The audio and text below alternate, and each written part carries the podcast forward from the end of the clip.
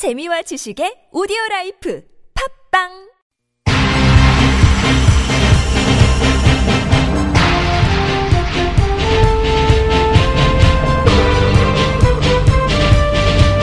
색다른 시선 김종배입니다.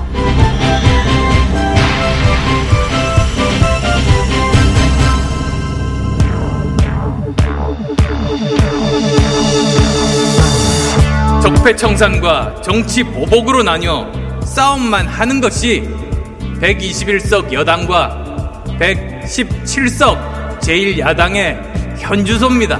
당장 심판해야 합니다.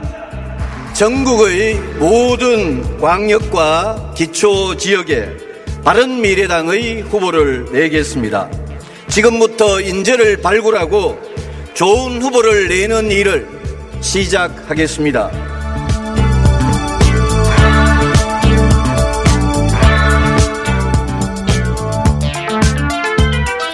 바른미래당 출범에 즈음한 안철수, 유승민 두 사람의 이 주장 들었는데요. 두 사람의 시선은 공히 지방선거를 향하고 있죠. 국민도 똑같이 지방선거를 바라보고 있습니다. 지방선거 결과가 바른미래당의 명운을 가를 분수령이라고 보고 있는 것이죠.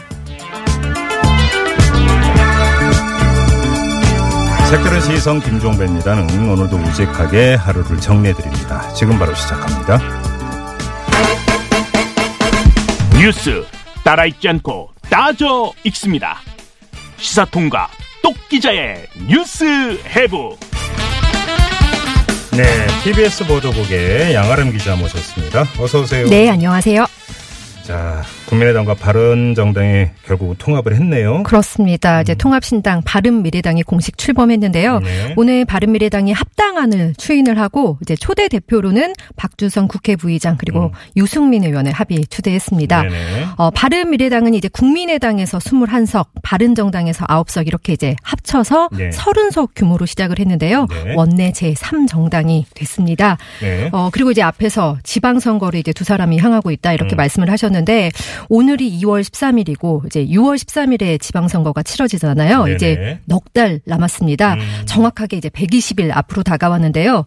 중앙선거관리위원회가 이제 오늘부터 광역자치단체장과 교육감 선거 그리고 이제 국회의원 재보선 예비 후보자 등록을 시작했습니다. 네. 어, 현역 국회의원이나 공무원 이렇게 입후보가 제한되는 사람은 예비 후보자로 이제 등록을 하려면 등록 전까지는 이제 사직을 해야 하고요. 네네. 예비 후보도 이제 공식 선거 운동 전까지 제한된 범위 내에서는 일부 선거 운동을 할 수가 있습니다. 이제 바야흐로 시작이 되는군요. 네. 뭐 이제 또 관련해서 소식을 하나 이제 뭐 전해드리면 네네. 어, 자유한국당 박찬우 의원이 사전 선거 운동을 한 혐의가 인정돼서 벌금 300만 원을 이제 선고받았는데요. 네. 공직선거법에 따라서 이제 벌금 100만 원 이상을 확정받았기 때문에 의원직을 잃게 됐습니다. 네네. 어, 먼저 이제 박 의원의 혐의를 보면은 20대 총선을 앞두고 당시 새누리당, 충남도 당 당원 단합 대회를 열어서 선거 구민 750명을 상대로 이제 사전 선거 운동을 한 혐의였는데요. 음흠. 이 때문에 재판에 넘겨졌습니다. 네. 어, 박 의원이 이제 의원직을 상실하게 되면서 국회의원 재보선이 확정된 지역이 현재까지 7곳이 됐습니다. 네. 어, 게다가 이제 자유한국당 이군현 의원, 권석창 의원도 정치자금법 위반, 불법 선거운동 혐의로 이제 재판을 받고 있는데요. 네. 1심에서는 의원직을 상실했고요. 뭐 재보선 확정 뭐 될 지역 앞으로도 좀더 늘어날 가능성이 있다고 보시는 거죠? 그러니까 여기에다가 이제 뭐 그 광역 단체장이나 네. 이런 뭐 지방선거 출마 때문에 의원직을 사퇴하는 사람들이 나오게 되기 때문에 10곳 이상에서 재보궐 선거가 치러지게 될 것 같은데요. 네. 이렇게 되면 미니 총선으로 갈 수도 있을 것 같습니다. 자, 그리고 최순실 씨 오늘 선고가 있었네요. 그렇습니다.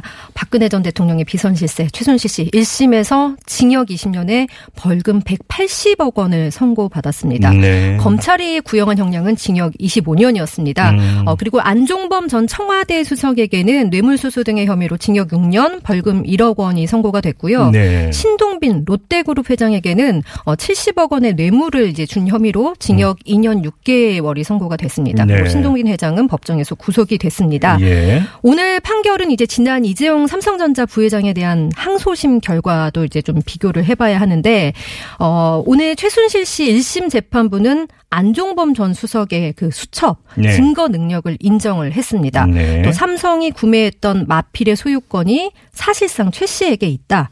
또 이제 삼성이 최 씨의 딸 정유라 씨에게 제공한 승마 훈련 비용도 뇌물로 인정된다. 이렇게 판단을 했습니다. 네네. 이재용 부회장 때와는 이제 좀 다른 결론이고요. 네. 항소심 때와는요. 다만 이제 같았던 것은 삼성 경영권 승계에 대해서 묵시적 청탁이 없었다. 이렇게 본 점입니다. 아무튼 징역 20년형이 선고가 됐는데 그 전에 선고가 내려진 게 하나 더 있었죠. 이 딸 정유라 이화여대 부정입법 네, 선고 관련해서 그렇죠. 징역 5년이었던가요? 그러면 도합 25년이 되는 거죠. 네. 네. 기네요. 네. 오늘 이 소식 좀 뭐 구체적으로 더 다루시죠. 요 문제는 오늘 판결은 당연히 짚어야죠. 네. 이 뉴스 해부가 끝나는 대로 바로 어, 한 분 연결해서 자세히 짚어보도록 하겠습니다. 미국으로 가볼까요? 네, 도널드 트럼프 미 대통령이 또다시 무역 전쟁을 예고했습니다. 네. 한국, 중국, 일본에 대해서 호예세를 도입하겠다 이렇게 이제 밝히고 나온 건데요. 음.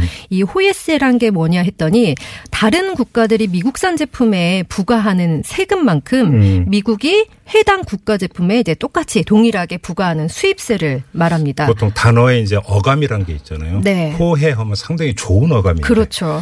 180 완전히 뒤집어져 버렸죠. 실제적으로는 전혀 좋지 않은 그렇죠. 아, 네. 전쟁이죠, 전쟁. 네. 예, 현지 시각으로 이제 12일 트럼프 대통령이 백악관에서 열린 인프라 투자 관련 회의에서 이렇게 음. 이제 말을 했다고 하는데 네. 미국을 이용한 국가들의 청구서를 내밀 것이다. 그들 가운데 일부는 이른바 동맹이지만 무역에 있어서는 동맹이 아니다. 네. 라면서 우리는 중국과 일본, 한국 등 다른 많은 나라들한테 어마어마한 돈을 잃었다. 이렇게 말을 했습니다. 네. 이거 먼저 팩트체크부터 해봐야 될 것 같은데요. 그러니까요. 예, 트럼프 대통령은 그리고 지난해 이제 5월 블룸버그 통신과의 인터뷰에서도 어, 호에스에 대한 강한 믿음을 갖고 있다 이렇게 말을 하면서 음. 특정 국가가 우리에게 52%의 세금을 매기는데 우리는 같은 제품에 대해 세금을 매기지 않는다면서 네. 호에스를 도입하겠다 이런 의지를 강하게 드러냈습니다. 네네. 어, 이 호혜세 실제로 도입될지 여부는 이제 확실하지는 않은데 미국이 이제 지난달 한국산 그런 수입 세탁기와 태양광 제품에 대해서 세이프 가드를 발동을 그랬죠, 했고요.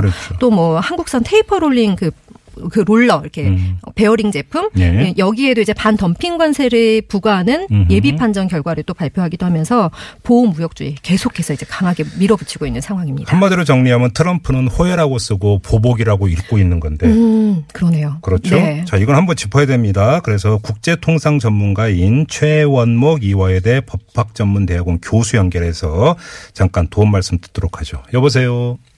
네, 안녕하십니까? 예, 안녕하세요, 교수님. 저희가 조금 전에 호혜세가 무엇인지 간단히 설명을 했습니다. 그러니까 다른 국가들이 미국산 제품에 부과하는 세금만큼 미국이 그 나라 국가 제품에 동일하게 수입세를 부과한다. 이게 호혜세라면서요. 네, 뭐 그렇게 이해되고 있습니다. 그런데 좀 저는 이해가 좀 잘 안 되는 게 좀 풀어주세요. 지금 미국과 우리나라는 그 FTA를 체결을 하지 않았습니까? 네, 네. 그런데 이 호혜세를 매길 여지가 있는 겁니까? 근데 관세는 이제 FTA 때문에 철폐되게 돼 있거든요. 예, 예, 예. 기간을 이렇게 두고 음. 어, 궁극적으로 이제 제로가 되는 거죠. 그래서 예. 세금은 서로 똑같이 이제 부과하지 않는 걸로 이렇게 되지만 예. 조세는 관세가 아니라 이제 조세는 음. 각국이 알아서 이제 부과를 하고 있는데 네. 지금 트럼프 어, 대통령이 얘기하고 있는 거는 음. 조세가 한국이 너무 많이 부과하고 네.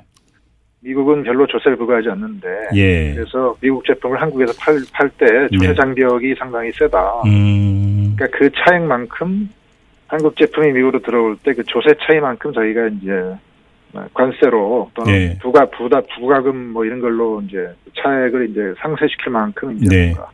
새로운 제도를 도입하겠다 그런 걸로 이해가 됩니다. 그러니까 쉽게 말해 관세가 아니라 조세, 그러니까 예를 들어서 부가가치세를 매기고 무슨 뭐 또- 부가가치세도 우리는 10% 예. 일괄적으로 다 매기고 있고 예, 또 교육세 이런 게 있습니다 우리는. 그렇죠. 예, 예, 음. 뭐 상당한 제품, 자동차나 카메라니 뭐 이런 것들에 대해서 전자 제품도 있고요. 네네.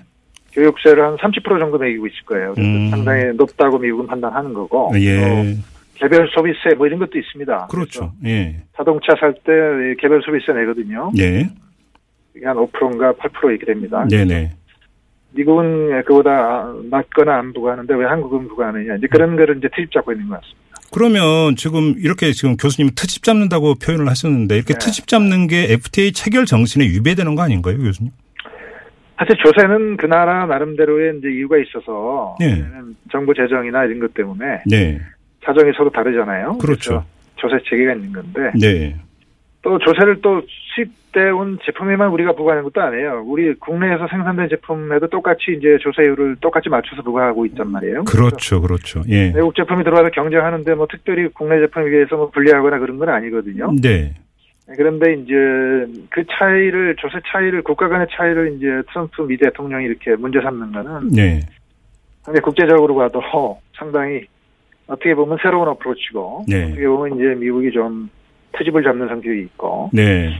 근데 조금 어 미국이 뭐 아주 정말 특수한 대형 자동차라든지 예. 우리나라가 별로 생산하지 않는 제품이에요. 뭐 이런 거를 트집 잡아서 어 우리나라 제품 자체가 생산되지 많이 아- 안 않고 있는 이런 거를 이제 우리나라 조세 장벽 때문에 우리나라에 들어오는 게가 좀 어렵다. 음. 내 수요 수요를 이렇게 창출하기 어렵다. 네. 비싸지니까 예. 그렇게 얘기하는 거는 어느 정도 이해할 수가 있는데 네. 예, 일반적으로 이 우리나라 수출하고 있는 많은 제품들이 우리 국내에서도 같이 생산되고 있는데 네. 그 조세 차이를 우리가 두고 있지도 않은데 그걸 가지고 국가 간의 차이를 문제 삼는 거는 좀 논리적으로 문제가 있다고. 아니 그러니까 그 교수님이 설명 말씀 듣다 보니까 어이없는 게 국내산하고 미국산에 대해서 다른 조세를 매긴다면 모르겠는데 네, 네. 통일하게 지금 세율을 매기는데 이걸 가지고 지금 그 트집 잡는 건 정말 말이 안 되는 것 같은데 트럼프가 여기에 어떤 숨은 목적 이런 게 깔려 있다고 봐야 되는 겁니까? 어떻게 읽어야 되는 겁니까?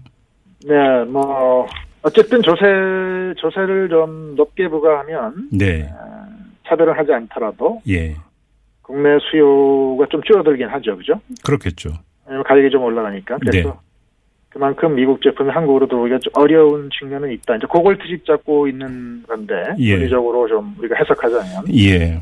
그 조세율을 좀 낮추면은 어, 그만큼 전체 수요가 늘어날 테니까 미국 제품도 좀 수출될 수 있는 여지가 좀 더 늘어날 텐데 그거를 이제 트집 잡는 건데 예. 결국은 어 뭐 이렇게 조금 상대방이 정말 받아들이기 어려운 굉장히 그 민감한 부분을 건드림으로써 뭐 지금 진행되고 있는 FTA 협상이라든지 아, 또 방위 분담이라든지 네. 어, 또 중국과 중국을 압박해서 여러 가지 뭐 지적재산권이라든지 여러 가지 그 조금 미국이 챙길 것들이 있거든요. 네.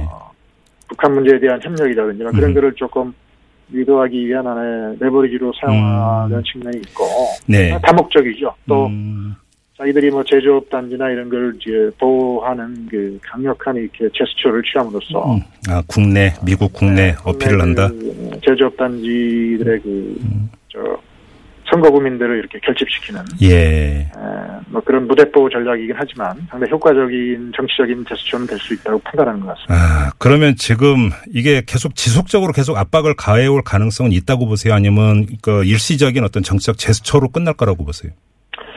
뭐 이 제도를 도입하겠다고 그랬으니까 예. 대통령이 한 말이니까 도입을 하겠죠. 아, 그래요. 그러면 이제 어, 상당한 이제 어젠다로 양국 간의 협상의 어젠다로 오를 수밖에 없고 음. 네. 뭔가 우리가 양보를 제공해야만 자기도 그걸 처리할 거 아닙니까? 네네. 양보를 얻어내려는 이제 하나의 레버리지를 삼기 위해서라도 이제 어떤 분명히 음, 뭘 도입할 것 같아요. 알겠습니다. 근데 그게 국내적인 좀 법적인 문제라든지 음. 의회의 문제 이런 거는 상당히 시끄럽겠지만 그건 미국 대통령이 좀 감수하겠다 그런 메시지로 보입니다. 정리하자면 이건 통상의 문제가 아니라 내정 문제를 건드리는 거 아닙니까? 정리를 하자면. 근데 뭐 국제법적인 근거가 전혀 없는 예. 결과적인 구역의 어떤 평등을 음. 추구하기 위해서 네. 국내 문제도 스스로 좀 고쳐라. 음. 뭐 이런 상당히 에, 원초적인 압박을 가한 그러면서 다른 데서 신뢰를 좀 챙기려는 의도도 있는 예, 예. 힘이 힘이 정말 힘으로 힘을 바탕으로 그러게요. 상대방을 굴복시키려고 하는 그런 음. 전략이라고 봅니다. 알겠습니다. 자, 말씀 여기까지 드릴게요. 네. 고맙습니다, 교수님. 네, 네. 네, 최 교수님이 되게 자주 반복해서 하신 말씀이 있었거든요. 음, 트집을 잡는다. 트집. 네. 딱 그거 같아요. 생트집이죠. 생트집. 그냥 트집도 아니고 생트집. 생트집. 그렇죠. 네. 아니, 일국의 조세 정책은 그건 내정의 문제고 주권의 문제인데. 네. 그래갖고 지금 트집 잡는 게 말이 되는 건가요? 얼마 전에 내정 간섭했던 이웃 나라 어떤 분이 또 생각이 납니다. 음, 그분 네. 관련해서는 그렇잖아요. 3부에 인터뷰 네. 할 거예요. 네. 짚을 건 다 짚을 거예요. 네. 다음으로 가죠. 네, 제네럴 모터스 GM이 한국 GM 군산 공장을 5월 말까지 폐쇄하고 네. 직원 2천 명에 대한 이제 구조 조정을 하기로 결정을 했습니다. 네네. 경영난을 극복하기 위한 자구 노력이라는 설명인데요. 한국 GM 군산 공장의 가동률 이제 20%를 밑돌고 있습니다. 네. 한국 GM이 어제 저녁에 이제 산업통상부 어, 토- 산업통상자원부 중에 이제 전화로 이런 사실을 통보한 것으로 전해졌는데요. 예. 우리 정부는 이제 유감을 표명하고 음흠. 경영 정상화를 위해서 실사를 진행하겠다 이런 입장을 밝혔습니다. 네. 한국 GM이 그리고 이제 또 다른 사업장의 직원들을 대상으로도 음. 희망 퇴직 신청을 받고 있는 것으로 전해졌습니다. 또 하나의 폭탄이 터진 거라고 봐야 될 거 아니겠습니까? 지금 노동자들은 이제 강력히 반발을 하고 있는데요. 이것도 저희가 계속 관심을 갖고 좀 그 추이를 지켜봐야 되는 문제인 것 같고요. 자, 짧게 한 소식만 더 전해주시죠. 네, 검찰이 이병모 청계재단 사무국장을 어제 긴급 체포해서 조사하고 있습니다. 네네. 어, 이 씨가 이제 이전 대통령 측의 재산 관리를 오랫동안 해왔는데요. 어, 이전 대통령의 차명 재산 내역이 기록된 장부를 몰래 파기하다가 검찰에 적발이 됐다고 합니다. 네. 이 씨가 이제 검찰에서 도곡동 땅 매각대금 관리와 관련해서 2008년 BBK 특검 때 한 진술이 사실과 다르다 이렇게 진술한 것으로 알려졌고요. 또 지금 이명박 전 대통령 측에서는 변호인을 선임했다 이런 사실이 또 전해 지고 있습니다. 한마디로 정리하자면 검찰이 한 발, 두 발. MB를 향해서 네. 가고 있다. 있다. 이렇게 정리하면 되는 거겠죠? 네, 그렇습니다. 알겠습니다. 자, 이렇게 하면서 양아란 기자를 보내드리고요. 저희가 내일부터 이제 설 맞이 특 별 방송으로 들어가는데 네. 이 특별 방송 때는 양아란 기자와 함께 하지를 못하게 된다고 얘기를 들었어요. 네. 왜, 왜 도망가십니까? 아, 제가 뭐 도로공사도 가고요. 다른 취재를 위해서 잠시 자리를 비울 것 같습니다. 네. 알겠습니다. 네. 자, 아무튼 설잘 되시고요. 네. 설 지나고 뵙죠. 수고하셨습니다. 네, 고맙습니다. 뉴스를 보는 새로운 방법. 색다른 시선 김종배입니다를 듣고 계십니다. 네. 비선 실세, 최순실 씨에 대한 법원의 1심 판결이 나왔습니다. 징역 20년에 벌금 180억 선고를 했는데요. 자, 오늘의 판결 지금부터 자세히 짚어보겠습니다. 박영수 특검팀에서 특별 수사관을 지낸 분입니다. 이정원 변호사 연결합니다. 여보세요. 네, 안녕하세요. 예, 이정원입니다. 예, 안녕하세요, 변호사님. 징역 20년에 벌금 180억 원을 선고를 했는데요. 총평부터 부탁드리겠습니다. 어, 뭐, 중형을 예상했는데, 네. 20년이면 뭐, 그, 뭐, 살인이라든가 이런 그, 그, 중요 네. 강력범죄에 비하면, 음흠. 그, 국민들이 뭐 납득하지 못할 수도 있겠지만, 예. 뭐, 예, 뭐, 충분히 나올 만한 형량 음, 선고라고 보여집니다. 나올 만큼의 형량이 나왔다 이렇게 평가를 하시는 거네요. 네, 근데 검찰의 구형에서 보면 벌금이 1185억 원을 구형을 했는데 선고는 180억이었습니다. 이건 어떻게 보세요? 아, 일단, 양형 선, 그러니까 선고상 이 형량은 네. 납득할 만한데, 네. 문제는 판결 선고 이유 중에 예. 몇 가지 문제들이 있죠. 예를 음. 들면 이제 그 삼성의 뇌물 액수 이게 관련해가지고 바로 그 문제하고 연결이 돼 예, 있는 거죠. 그렇습니다. 음. 예, 그런 부분들의 상당 부분을 음. 무죄로 판단했기 때문에 그렇죠. 예, 예, 그렇다 보니까 이제 전체적으로 벌금 액수가 낮춰질 수밖에 없었겠죠. 이제 그 뇌물 액수에 대한 판단이 다르니까 벌금액도 이제 같이 덩달아서 이제 그 내려간 건데 네, 그렇습니다. 재판부가 판결문이 읽는 데만 2시간 넘게 걸리지 않았습니까? 뭐 혐의가 18가지였기 때문에 그거를 여기서 하나하나 지금 다 짚, 짚는 것은 물리적으로 불가능할 것 같고요. 예. 지금 변호사님 같은 경우는 가장 주목을 해서 보는 그 포인트가 있다면 어떤 거였습니까? 우선 얼마 전에 선고되었던 그, 그 이재용 삼성 부회장에 대한 항소심 판결 예, 예. 이거 이거와 관련해서 네. 이제 과연 그 1심 이 최순실 어, 이 재판부에서는 과연 그 어떤 부분을 이제 그 다르게 선고할 것인지 그렇죠. 예. 이 부분이 사실은 굉장히 주목할 만한 대목이었고 네. 어, 이와 관련해서 우선 뭐 안종범 수첩의 증거 능력이라든가 이런 음. 부분을 인정했던 부분 예. 뭐 이런 부분들은 높이 평가할 만한데 예. 그리고 또 사실 이게 너무 당연하다고 생각을 합니다. 음. 왜냐하면 관련 재판 그 이와 관련되는 모든 재판에서 안정범 수첩의 증거 능력을 모두 다 인정을 했거든요. 예. 그리고 이미 대법원 확정 판결이 난 예, 관련 사건에서도 안정범 수첩의 증거 능력을 인정한 걸 전제로 해서 판단했습니다. 예. 근데 유독 예, 이재용 그 항소심 재판에서만 아, 이걸 달리 판단했기 때문에 증거 능력을 인정을 안 했죠. 예, 거기서는. 그렇습니다. 네. 예, 그래서 과연 이번 선거에서는 어떻게 판단할 것인가, 뭐, 예, 뭐, 예, 예, 예상한 대로, 음. 예, 그 다음에, 어, 흔히 그러니까 인정할 수 있는, 예, 음. 예, 뭐 판단이었다고 봅니다. 그 근데 그 이재용 부회장의 뇌물 관련해서 지금 그 평가 포인트가 두 가지가 있는 것 같은데요. 각각 좀 다른 것 같습니다. 첫 번째, 그러니까 이재용 부회장에 대한 항소심 재판부는 뇌물 액수 36억만 인정을 했잖아요. 네, 그렇습니다. 예를 들어서 정유라에게 지원했던 마필 같은 경우는 소유권이 넘어가지 않았기 때문에 그 뇌물로 인정을 하지 않았는데 예. 지금 이번 그 최순실 재판부는 지금 72억 9천만 원을 뇌물액으로 인정을 했단 말이죠. 이 점은 어떻게 봐야 되는 네, 겁니까? 그렇습니다. 일단 그 마필 소유권에 관련된 부분은 이 재판부에 인정을 했기 때문에 예. 그 부분이 추가되어서 지금 한 78억 정도 뇌물 액수가 인정이 된 것입니다. 네네. 음. 예, 그런데 뭐 그 이외에 삼성에서 이런 전업 명목으로 지원했던 금액들 네. 그런 뇌물 뇌물 액 그러니까 이거 이제 제 3자 뇌물 수수 부분을 그 받아들이지 않았다 안 않은 부분이거든요. 예. 즉 어, 삼성의 경우에는 승계 작업이 있다라고 인정되지 않고 그에 따라서 부정한 청탁이 없었다고 판단한 겁니다. 네. 그런데 이와 관련돼서 뭐 SK라든가 그다음에 저 롯데의 경우에는 제3자 뇌물수 다 인정해서 유죄 판단을 했거든요. 예. 저 그러면 네, 제가 단순하게 삼, 삼성만 이렇게 오려낸 듯이 예. 판단한 것이 좀 기이하긴 합니다. 좀 단순하게 질문 좀 하나 드릴게요. 그 오늘 그 재판부대로 뇌물액을 72억 9천만 원을 뇌물액으로 만약에 그 이재용 부회장 항소심 재판부에서도 인정을 했다면 네. 뇌물액을 36억이 아니라 72억으로 인정을 했다면 네. 집행유예 판결을 할 수 있었을까요? 어, 불가능하다고 보여지고요. 그래요. 뇌물 액수가 36억이라고 하더라도 집행유예가 나올 사안은 아니죠. 그러니까요. 예, 그렇긴 하죠. 네. 근데 또 한 가지는 지금 묵시적 청탁이 없었다라고 하는 점은 동일하지 않습니까? 네, 그렇습니다. 이건 어떻게 봐야 되는 겁니까, 변호사님?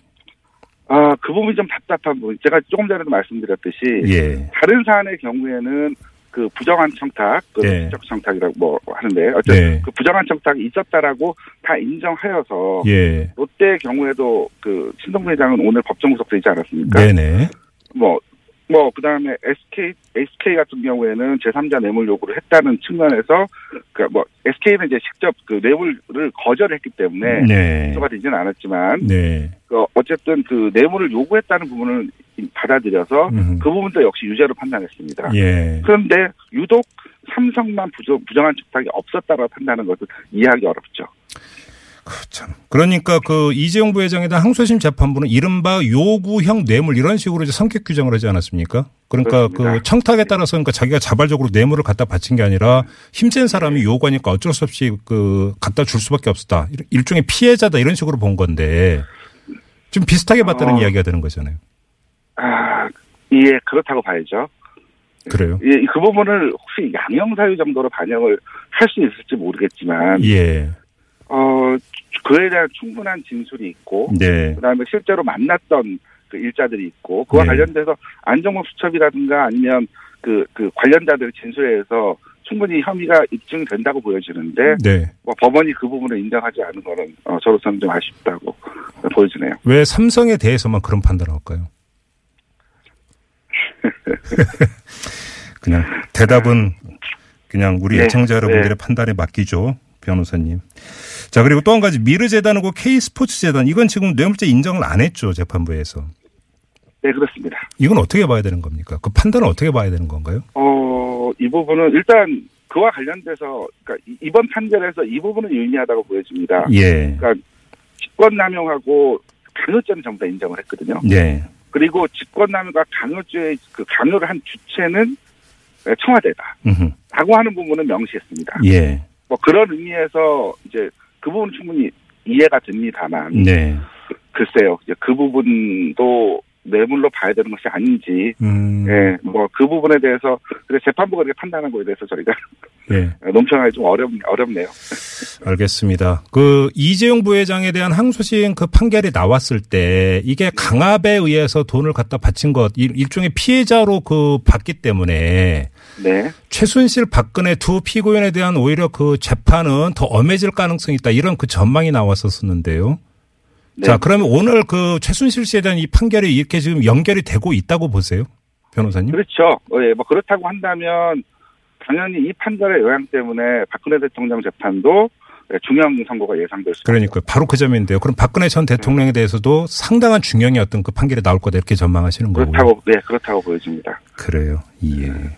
그리고 또 하나는 네. 오늘 적어도 이, 이 판결 내용 안에서 뭐 네. 행정법 수사의 증거 능력을 인정했다는 부분이라든가 예. 이런 기존의 이재용 삼성 부회장 그 항소심 재판과 다 배치되는 부분들이 있기 때문에 예. 제가 봐서는 그 대법원에서 야. 항소심 판결을 파기할 가능성이 굉장히 높아 보인다. 이재용 그러니까 예. 부회장에다 항소심 집행유예 판결을 말씀하시는 거죠?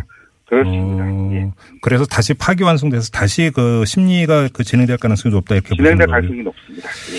그렇죠. 그거는 사실 이제 정경 유착을 어떻게 보느냐의 문제로까지 연결이 되는 것 아니겠습니까? 법리상으로 네, 봐도. 그렇습니다. 예, 예. 그래서 이건 이제 주목거리가 될 것 같은데 마지막으로요. 신동빈 롯데그룹 회장에 대해서 법정 구속까지 했는데 이건 어떤 판단 네. 때문에 이렇게 그 판결이 나온 겁니까?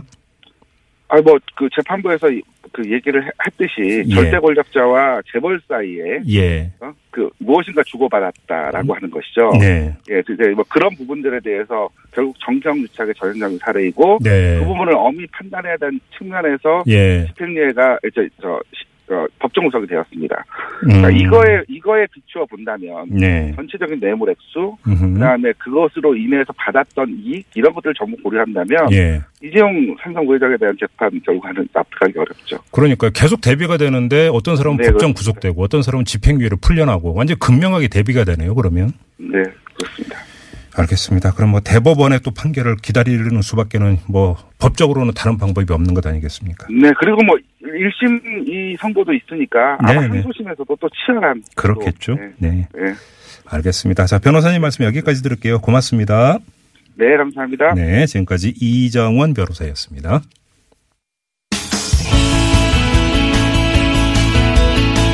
청취자 여러분의 다양한 의견이 모여 색다른 시선이 만들어집니다.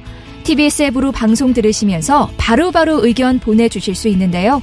앱을 통해 참여가 어려우신 분들은 50원의 유료 문자 우물정 0951이나 카카오톡 플러스 친구를 통해서도 참여하실 수 있습니다. 여러분만의 색다른 시선 기다립니다.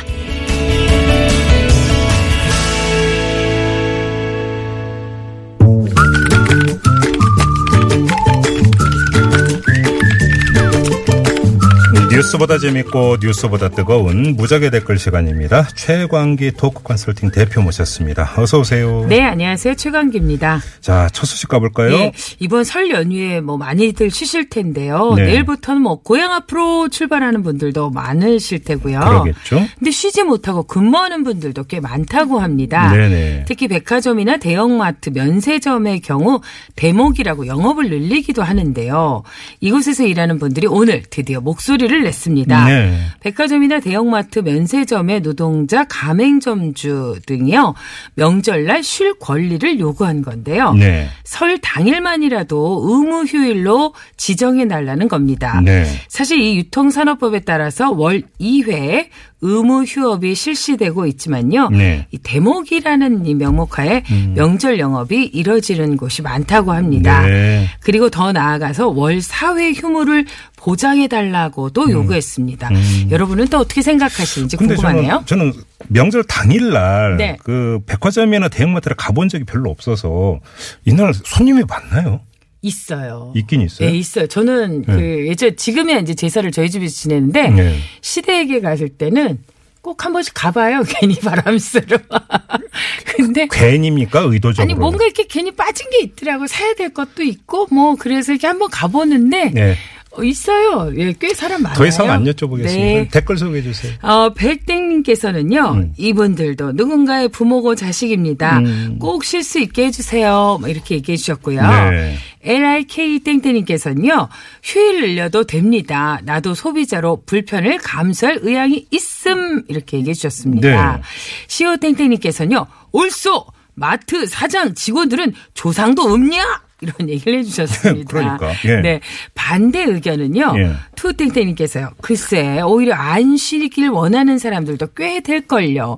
명절날 집에선 더 스트레스 짜입니다. 조금 이런 전에 얘기. 그 최광기 대표께서 괜히 간다고 했는데 괜히가 아닌 게 바로 여기서 딱 나온 그렇죠. 거죠. 벌써 일주일 전부터 저 허리가 아프고요. 괜히 눈도 침침하고 네. 아 목도 아프고 그래요. 파스 하나 사드릴까? 파스로 될 일이 아니에요. 지금 여기서 파스 냄새 안 나요. 지금. 네. YLW 땡땡님께서는요. 예.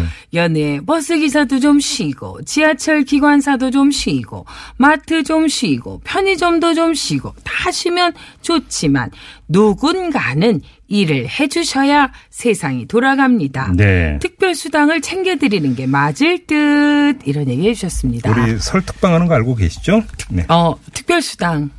아, 이런 자, 거 중요하다고 소식 얘기했는데. 네. 꼭 이런 데는 흐릿해요 사람이. 다음 참, 소식으로 네. 갑니다. 아, 네, 김용기 네. 씨 혹시 쇼트트랙 선수들 체격이 작은 이유가 뭔지. 아니 저 이거 진짜 궁, 진짜 궁금했는데 화면으로 보면 작아 보이는데 음. 네, 네. 아 이게 화면상으로 유니폼 때문에 작아 보이는 건지 네. 실제로 작은 건지 저는 그게 정말 궁금했었거든요. 실제로 좀 작다고 하네요. 아, 그래요? 네네네. 예.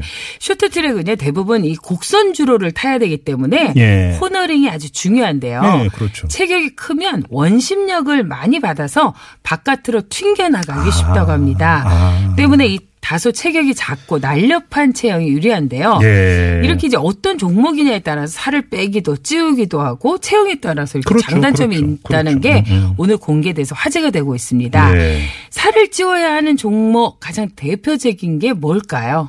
썰매죠. 그렇죠. 썰매죠. 아, 그렇다고 올림픽에서 썰매 이런 건 좀 그렇지 않습니까? 썰매 종류가 여러 가지이기 그렇죠. 때문에 네, 바로 통칭. 몹슬레이라고 음, 할수 음, 있죠.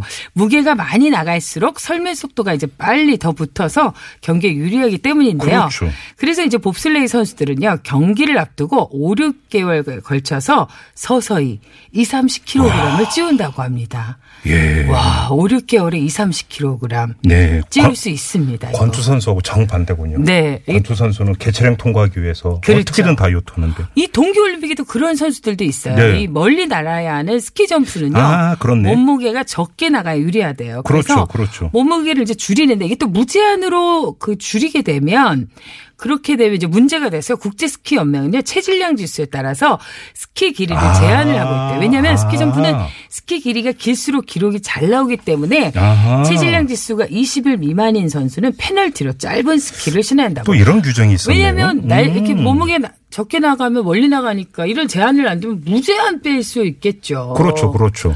그래서 한번 빼봤으면 좋겠네, 진짜. 난 봅슬레이 선수가 딱 맞아. 아우, 난 진짜 꼭 국가대표 저기 관계자 여러분 저를 좀 등용해 주시면 절절한 자기. 고백이었습니다. 슉슉 나갑니다. 네. 여기에 제가 네. 말 함부로 섞었다가 네, 혼나기 됐고요. 때문에 들으세요. 그래서 네, 댓글로 가겠습니다. CVN 땡땡님께서는요. 네. 봅슬레이를 했어야 했어. 이분도 저하고 아 진짜 어, 살찌면 유리하다는 말. 아 진짜 우리 같이 해요. 우리 왜냐면 네. 단체전도 있거든요. 네. 그러니까 CVN 땡땡님하고 저하고 단체전에 출전하는 거야. 네네. 아유 생각만 해도 기분 좋네. 음. JSG 땡땡님께서는요. 내가 이래서 눈썰매도 무서워서 못 타. 가속도 붙어서 너무 빨라. 제가 듣기 좋으시라고 한 말씀 해드릴게요. 음. 네. 후덕하신 분들이 썰매를 잘 타세요. 참 김정배 씨는 뭐라고 얘기해도 얄미워요. 아우 나 진짜. 아니, 좋은 말씀 드려도 왜 이러세요? 보기에 김정배 씨도 그렇게 저기 아, 그래. 스마트하진 않아. 똥배 나왔어요. 똥배 나왔어요. 그래, 똥배 나왔어요. 네. LOV 땡땡님께서는요. 네. 나도 스키점프 선수처럼 살 많이 빼고 반취 소리 한번 듣고 싶다. 아 정말 나도 정말 이하 동문입니다. 네. OLL 땡땡님께서는요. 음. 스키 점프 보면서 선수들이 너무 호리호리 말라서 신기했는데 이런 그러게요. 이유들이었군요. 네. 네. 음. 또 PHIA 땡땡님께서는요. 얼마나 자기 관리가 필요한지 눈물 나네요. 이런 얘기를 해주셨습니다. 근데 정말로 맞는 게요. 스포츠는 자기와의 싸움이라는 말이 딱 그렇죠. 맞는 그렇죠. 것 같아요. 네. 다른 선수와의 그 경쟁은 두 번째고 음. 자기와의 싸움인 것 같아요. 아, 오늘 방송은 음. 진짜 김정배 씨와의 싸움이에요. 내가 정말 인간성 테스트. 얼른 갔어요. 뭐. 후덕해요? 후덕해? 최광기 아, 진짜 안 그래도 대표였습니다. 스트레스인데. 네. 내일 뵐게요.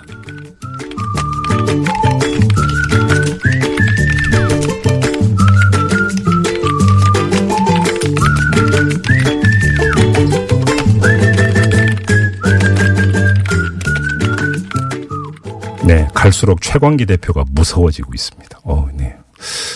가셨나? 네, 네. 네, 색다른 시선 김종배입니다. 2부 마무리하고요. 7시 6분 3부에 들어오겠습니다. 일본의 아베 총리 평창에 와서 남의 잔치집에 와서 할 말 안 할 말 가리지 않고 막 했죠. 근데 그게 끝이 아니었습니다. 자기 나라 돌아가서도 또 이상한 말을 했는데 급기야 한일 의원 간에 설전이 벌어졌다라는 보도까지 나오고 있는 상황입니다. 잠시 후 3부에서 이 문제 자세히 짚어보고요. 하종강의 염치 있는 세상도 기다리고 있습니다. 자, 잠시 후에 뵙겠습니다.